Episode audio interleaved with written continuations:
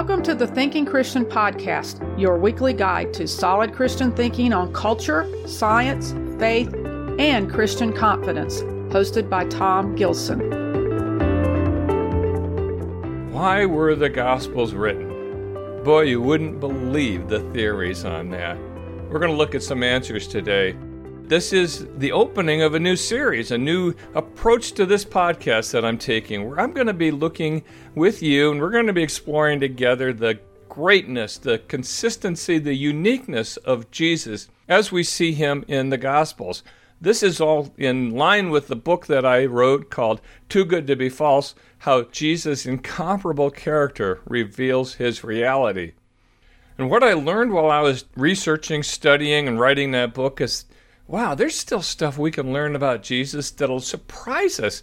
That maybe we've been too used to Jesus, we've taken him for granted, that there's still new material, new ways to discover how great he is, and how that gives us confidence that he really is for real. We're going to start today in the first paragraph, the first four verses of the book of Luke.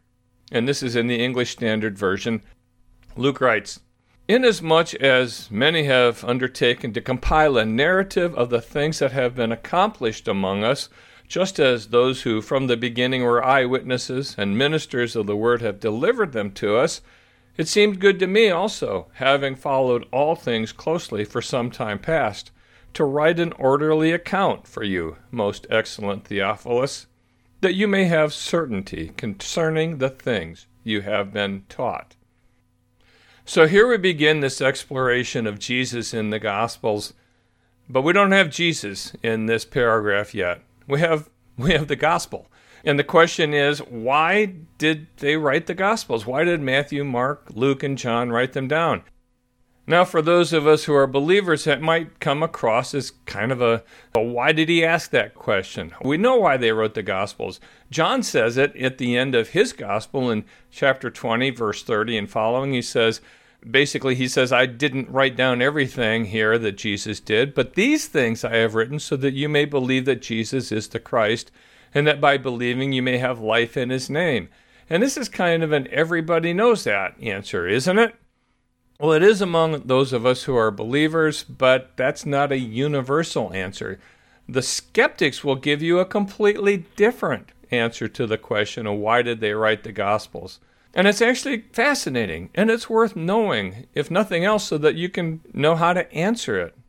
So here's what they say, and I'm going to compress this, and this isn't every skeptic and not what you would call a totally fair treatment because I'm summarizing it in such a short amount of time. So Give me grace on that. But here's the skeptic's answer to why did they write the Gospels? It starts with a real person named Jesus who had some real followers, and they thought that he was going to be their deliverer, but he died. Well, they'd invested everything in him. And what we know from psychology, this part's real, by the way, what we know from psychology is sometimes when you get yourself so invested in something that turns out to be false, you'll find a way to make it true after all. They call it cognitive dissonance reduction theory.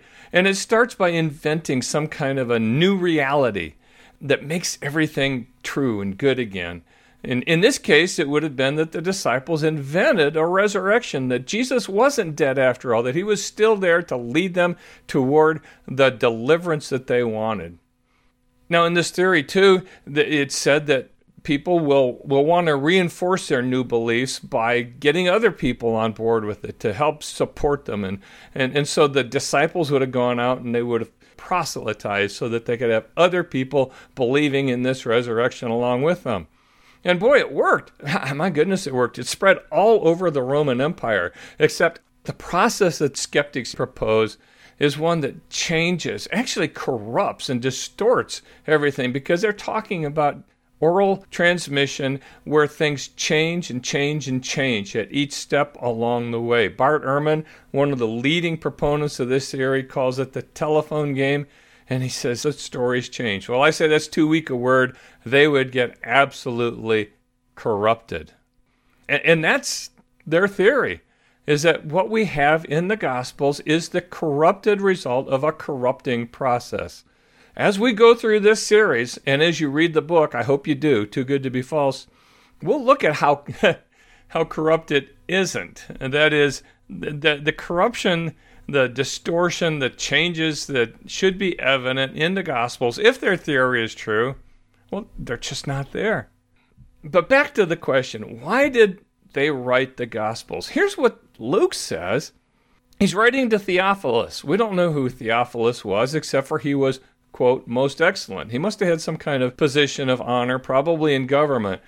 It might have been a pseudonym, though. Uh, Theophilus is a Greek word that means lover of God. It might have been not his real name, but a, a title or, or, or, as I said, a pseudonym.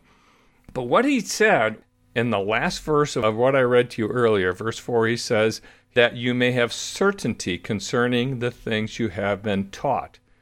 Now, where's this certainty going to come from? Luke recognizes that a lot of people have undertaken to compile a narrative. We've only got four left of those. Luke's is one of them.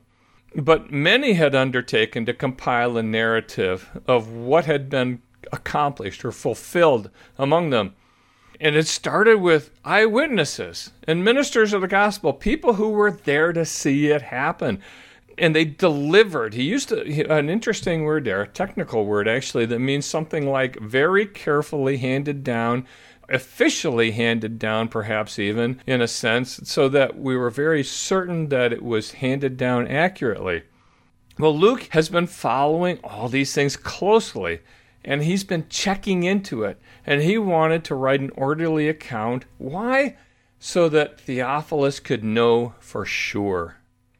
That's what this gospel is about. Well, it's about Jesus. Of course, it's about Jesus, but it's about knowing for sure about Jesus so that you can have certainty concerning the things, Theophilus, that you have been taught, and so that we, by extension, can have certainty concerning the things that we have been taught.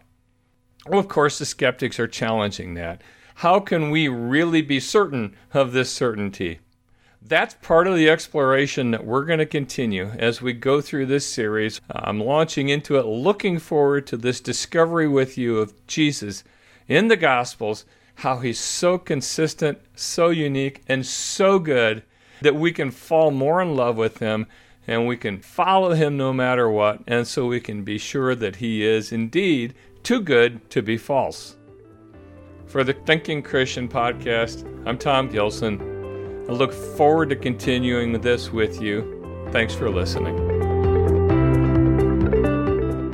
The Thinking Christian podcast is copyright by Thomas Gilson. For more information, visit the Thinking Christian blog at thinkingchristian.net.